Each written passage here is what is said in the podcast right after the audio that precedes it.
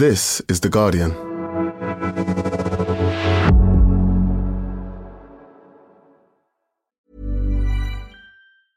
Finding your perfect home was hard, but thanks to Burrow, furnishing it has never been easier. Burrow's easy-to-assemble modular sofas and sectionals are made from premium, durable materials, including stain and scratch-resistant fabrics. So they're not just comfortable and stylish, they're built to last. Plus, every single Burrow order ships free right to your door. Right now, get 15% off your first order at burrow.com/ACAST. That's 15% off at burrow.com/ACAST. Head over to Hulu this March, where our new shows and movies will keep you streaming all month long. Catch the award-winning movie Poor Things, starring Emma Stone, Mark Ruffalo, and Willem Dafoe. Check out the new documentary, Freaknik, The Wildest Party Never Told, about the iconic Atlanta street party. And don't miss FX's Shogun, a reimagining of the epic tale starring Anna Sawai. So, what are you waiting for? Go stream something new on Hulu.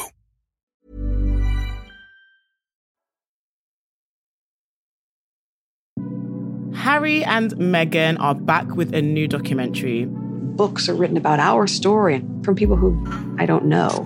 Doesn't it make more sense to hear our story from us? But do we really need any more of them? There's a hierarchy of the family. Tonight, there is a new royal scandal. And that sort of press pack of royal correspondence is essentially just an extended PR arm of the royal family. They were still going to find a way to destroy me. You're listening to Pop Culture with me, Chanté Joseph, for The Guardian.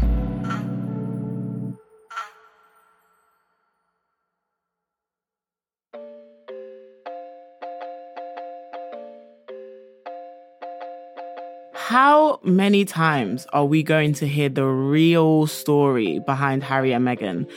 I mean, we all saw that Tell-All Oprah interview. You'd think after that, they'd be done, right? But no. Since then, we've seen magazine covers, Meghan's new podcast out with Spotify, and Harry has a book coming out in January. And if that wasn't enough, they're releasing a 6-part docuseries on Netflix where the couple claim to finally take control of their narrative.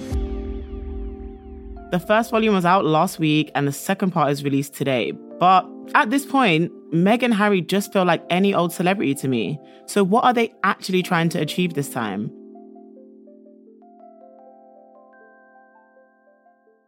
I've just this moment finished watching the third episode of the Harry and Meghan documentary. So it's actually fresh in your mind and you're ready to go. It's fresh in my mind. I am full with the ire towards the British media that they want us to have. Jim Waterson is The Guardian's media editor. What is your take on the first part of this 2-parter, well, 6-part, should I say, in 2 releases? Documentary. Well, after 3 hours of watching it, I mean, you can take away a few things. One is that this is very much their story and they feel that they haven't had the chance to put it across because it's all come through a lens. And it's telling that years ago, Harry's mother, Princess Diana, felt she needed to do a sit down with a journalist at the BBC and a proper sort of interview to get her case across. And nowadays, you don't do that. You go straight to Netflix and they pay you for a product where you get control over the end output. You get to decide what it looks and sounds like, and you get to have basically an unadulterated take on your view of how the world is from your end of the telescope. And that's kind of what you get. You get a couple that look like they are really into each other, and you get a couple who clearly feel that they were hung out to dry both by the royal family and by, and it's a really important thing to emphasize here, by British print newspapers in particular. It's really hard to look back on it now and go, what on earth happened? Like, how did we end up here?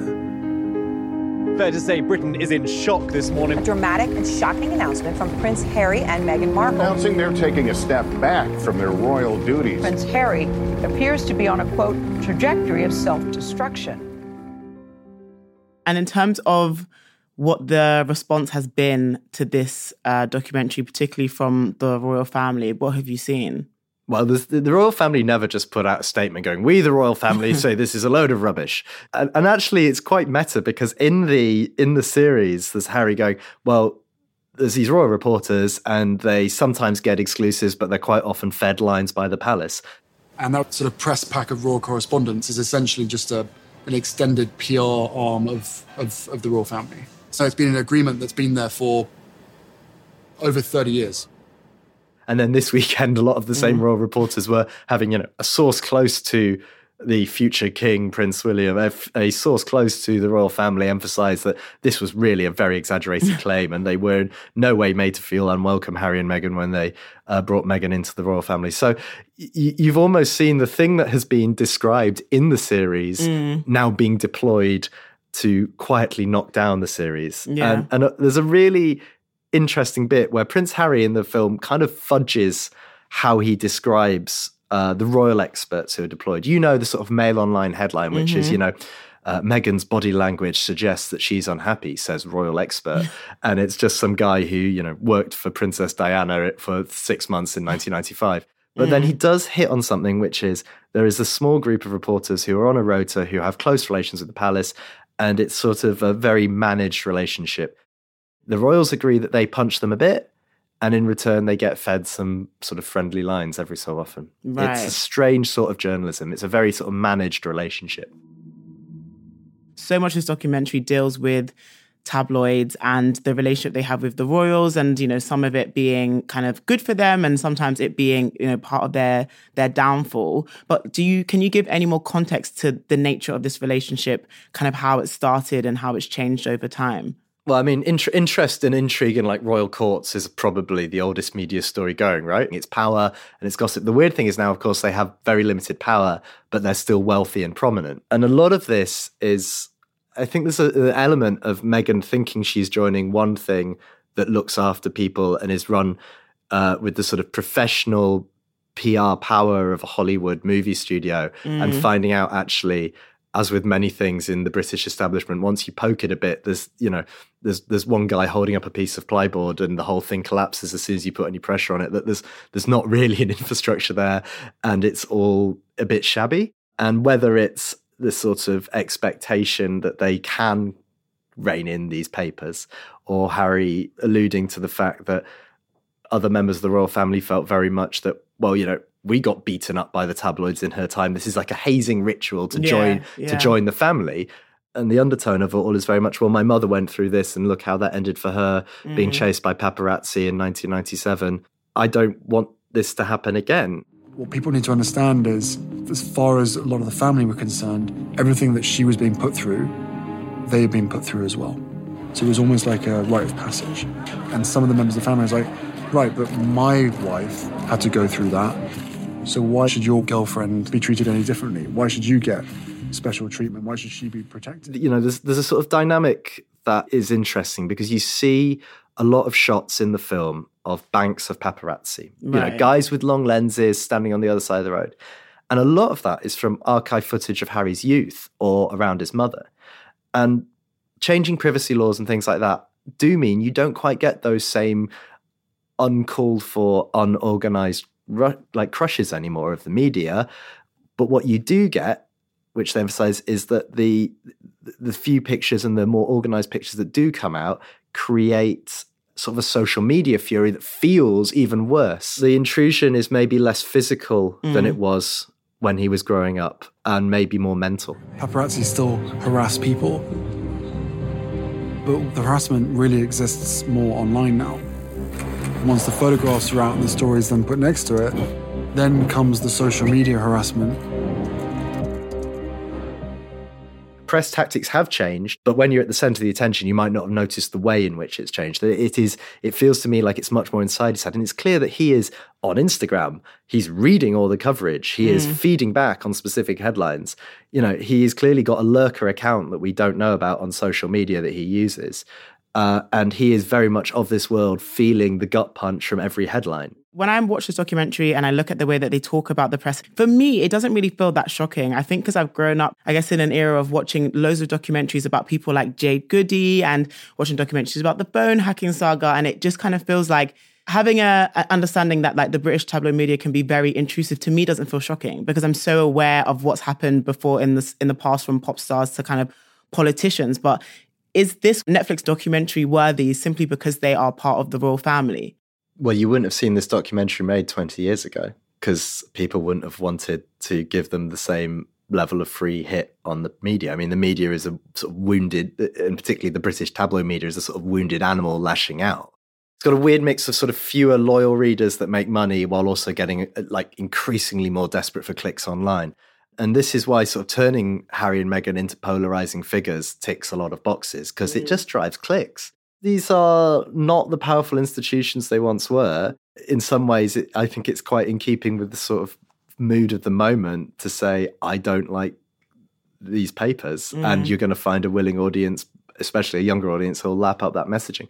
And are there any repercussions? Because, you know, you were saying people are kind of still going to click on the website and still click on the stories, and so... Repercussions for the media. For the media, yeah. I think less from this documentary, but more general shift due to the British courts getting tougher on privacy, and around the world that being a thing that's tightening up. Generally, lack of money in the industry means that the idea that you're going to get these same long lens shots from someone who's camped out in a car for 3 weeks to get the one picture, it's just not worth it anymore. I covered the Wagatha Christie trial and involving the two footballers' wives, Colleen Rooney and Rebecca Vardy, and a lot of that was about Rooney going, I want to control my own narrative. I don't want the tabloids setting the story of my life. I don't want to collaborate with them. I want to be able to put the picture I want out on Instagram and have that as my family image. And it's a bit the same, you can tell with Meghan. There's a tension there between basically the way the royals do it and manage the British media and manage being subsidised by British taxpayers ultimately. Right. And the sort of expectations of her going, well, I just don't want to do that. I don't want to play the game. It all, to me, feels very impersonal. And I don't think I've ever felt particularly like, I don't need to know all this insight into these people's lives, and I don't feel like I want to know, but it kind of feels like even people who don't care that much about the royals are angered at Meghan not doing all this stuff because they feel entitled to access to her. Did you feel sorry for them? Did you feel... No. You didn't feel sorry for them? Not a bit. Did you feel on any level that it would be a miserable existence to be a member of the royals? I mean, even if it was, I think my sympathy is always going to be capped at 40% because I just feel like you live this life of just pure like luxury and enjoyment. And it's like, oh, boo-hoo, you have to go and, you know, shake some people's hands at a reception where you can have nice finger sandwiches and Victoria sponge cakes every day. Like I've never felt bad. And even when I think about Meghan and everything she went through in the press, like, yes, she's done a brilliant job at raising awareness of the fact that there's a lot of racism in British media and racism in society. And at the same time, capped at 40%. There's only so much that I can really extend sympathy to her, because you should have understood the institution that you were getting yourself into. It's so kind of like central to its identity that it's like, this is not something that you can simply skirt over. And I know she talks about not being black when she was in the States and only realizing it in the UK. Your mother's a black woman as well. So I just kind of feel like there should have been some level of awareness. So I struggle to feel bad for them. I think the thing to unpack there is, did she know what she was getting into? Like, did she really know quite how full on the attention would be and the sort of combing through absolutely every single bit of it?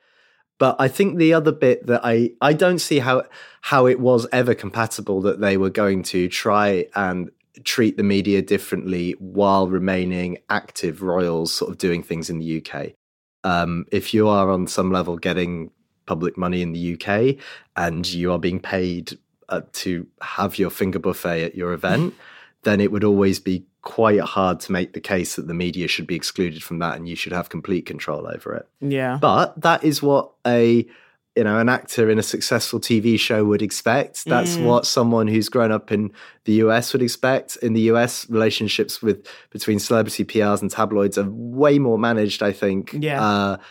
Than in the UK, or at least than they used to be in the UK, where more intrusive methods were often the standard. And a lot of it does seem to come down to differing expectations of what you could do. I'm maybe more sympathetic to them than you are. Maybe, because I struggled.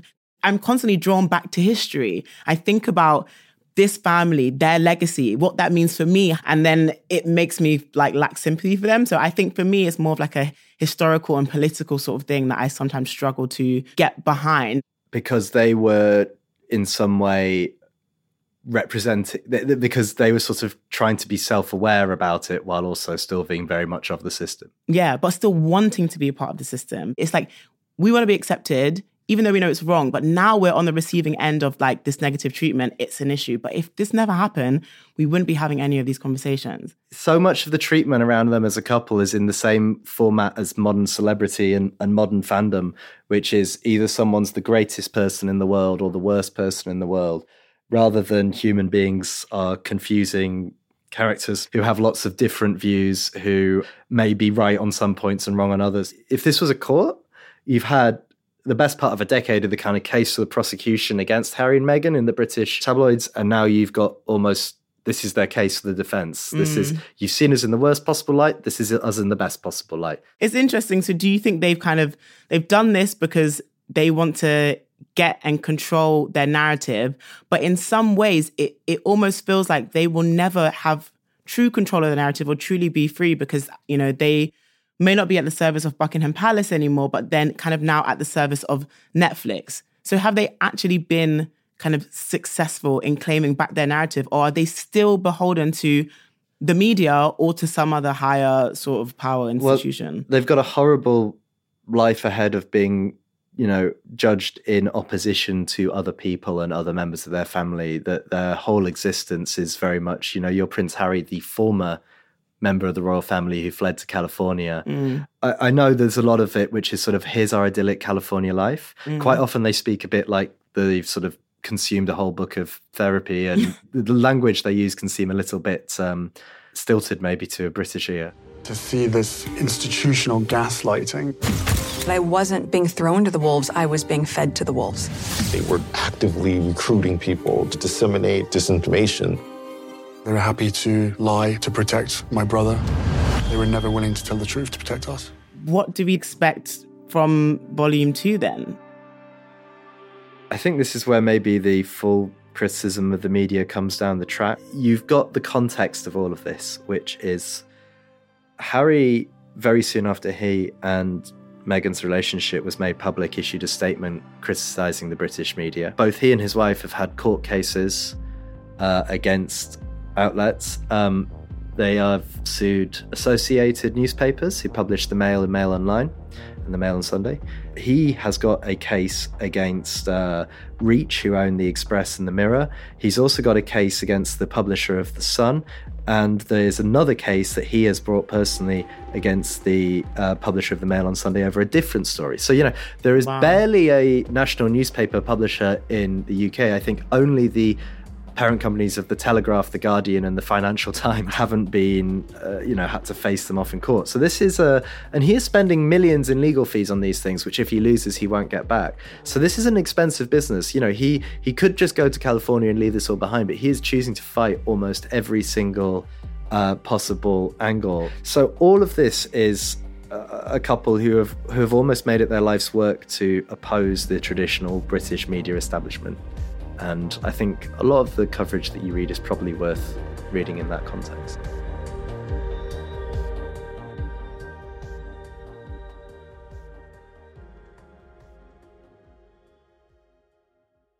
Let's take a royal recess, and when we come back, we'll look at Meghan Markle and her relationship with race and riches. Finding your perfect home was hard, but thanks to Burrow, furnishing it has never been easier. Burrow's easy-to-assemble modular sofas and sectionals are made from premium, durable materials, including stain and scratch-resistant fabrics. So they're not just comfortable and stylish, they're built to last. Plus, every single Burrow order ships free right to your door. Right now, get 15% off your first order at burrow.com/ACAST. That's 15% off at burrow.com/ACAST. Shopify helps you sell at every stage of your business. Like that, let's put it online and see what happens stage. And the site is live. That we opened a store and need a fast checkout stage. Thanks, you're all set. That count it up and ship it around the globe stage. This one's going to Thailand. And that, wait, did we just hit 1 million orders stage? Whatever your stage, businesses that grow with Shopify. Sign up for your $1 a month trial at shopify.com/listen.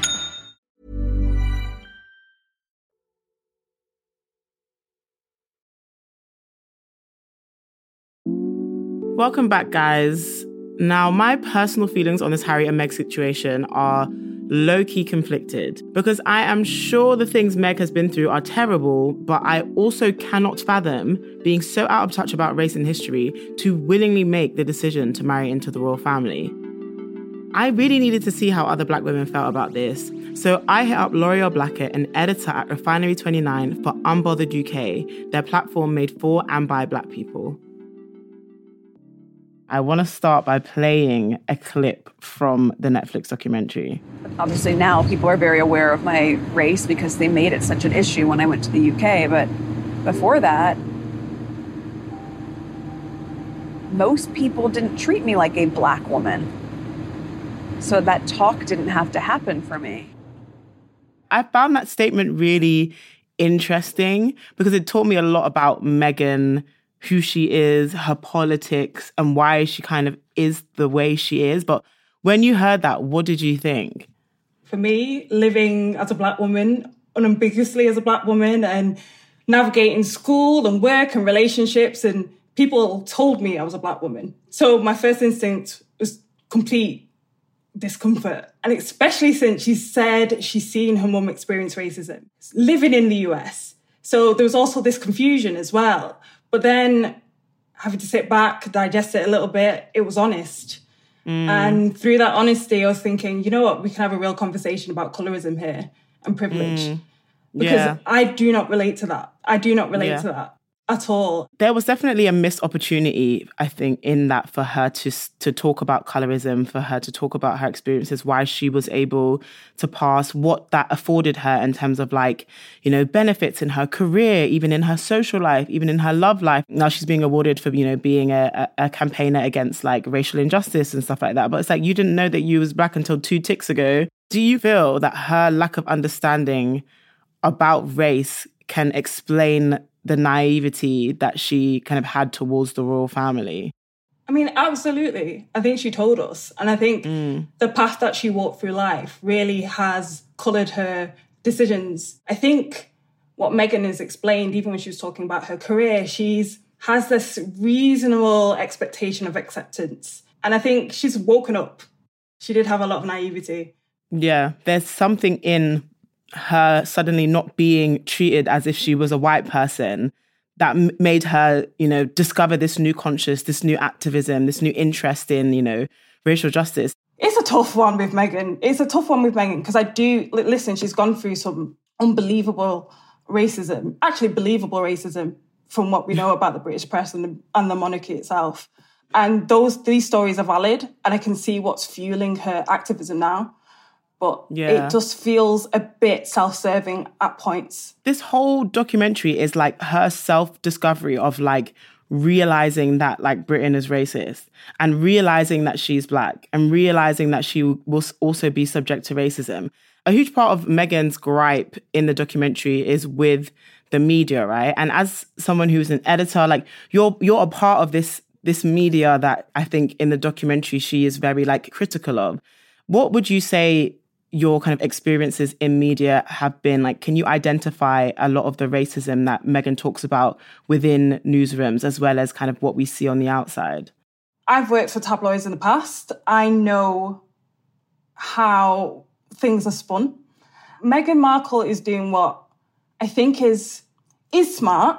She's trying to use the machine for her favour now. And I'm a person that I can identify with that. If I've got a voice and I've been told that I'm not allowed to say anything, okay, now it's time to hear it. Is it a bit iffy, the fact that she is criticising the media for speaking her name and then now she's using it for her own advantage? Yeah, but I kind of rate that at the same time. The thing is, like, I do hear it. Like, she's kind of fighting fire with fire and it makes sense. But I feel like my biggest issue is that, like, the hypocrisy at play here is the fact that the British media have been incredibly racist and vindictive to people who have dared to speak out about the royal family. And Meghan's issue is that I'm a part of the royal family and I should be kind of protected and defended with the same vigor as everyone else. But because she's obviously discovering her blackness and she's not receiving that protection, she's now got a huge gripe with the media. And what I'm kind of really struggling to reconcile for me is the fact that she is angry at the media because of all of the press that they've made, but this is how they operate. But she's just upset because she's on the receiving end of it, not because it's the wrong thing. So it kind of just, like you said before, it all just feels self-serving. And, like, You know, as a student, I was on the receiving end of, you know, tabloids writing stuff about me, trying to contact my university for a quote. And obviously my university is like, whatever, Chanté talks about anti-racism, like this is nothing new to us. But it's like, I've been there and I understand it. And I kind of feel like her only issue is with the fact that she's not a part of the protected class. You thought that this sort of like proximity to whiteness that you had in the US would translate over here perfectly, so you could continue to overlook the injustices that happen. That's why I keep saying like my sympathy is capped at 40% because I really am just like struggling. How do I become a better person? I mean, how do we all become a better person? Because we all have these questions, because I think it was just, our instinct is to protect Meghan, to ride for Meghan, because she has experienced such a degree of racism. It was wild out here. But at the same time, again, it's what we were saying before. We're just realizing that she's coming to realize she's realizing things. It's twofold, really, because I do like Meghan. Yeah. I like what she's trying to do. She is shaking the table of this institution, regardless of what you think about it. I haven't seen it rocks like this, especially when it comes to racism.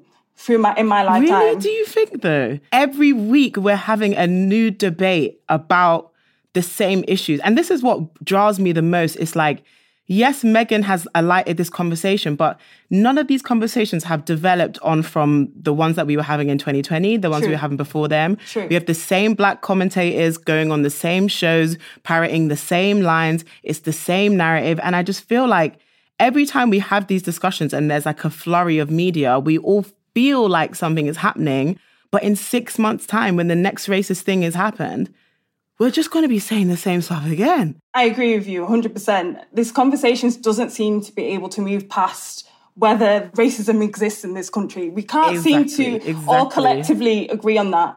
Racist issues in this country did not begin and end with Meghan, and we need to stop paying it out as if it has.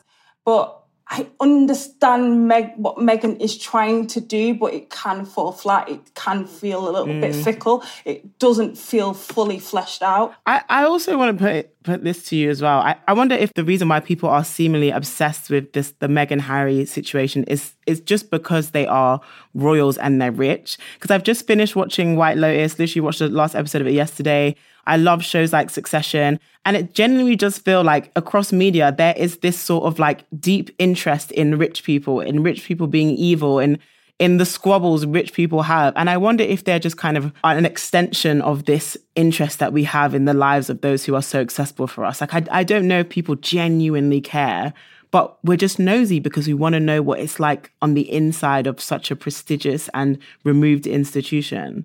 Oh, we like rich people mess. Mm-hmm. We love it. Mm-hmm. We love it. We're so invested at the beginning of their fairy tale. And it is a royal drama playing out in real time. A lot of us can't really relate to Harry and Meghan's so-called struggle, but we can support the drama. I'm on their side if there is a struggle, but I don't deeply relate to it in the sense that they can't tell me about my life here in the UK as a black British person. Meghan and Harry haven't convinced me that I should care about their story. Maybe Volume 2 will do that, but I really do doubt it. What I can say, though, is that I enjoy a good drama, and this family feud seems to keep on giving.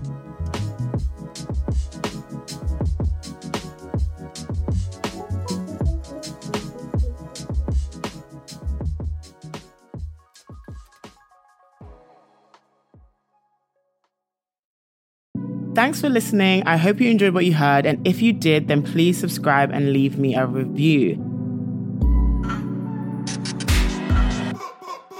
This week's episode was produced by Hattie Moya, sound design by Mal Lissetto, original music by Axel Kukutie, and the executive producer is Maz Ebtaraj.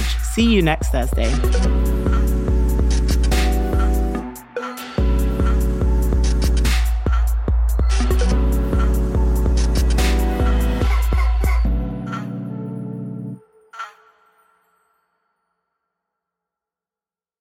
This is The Guardian.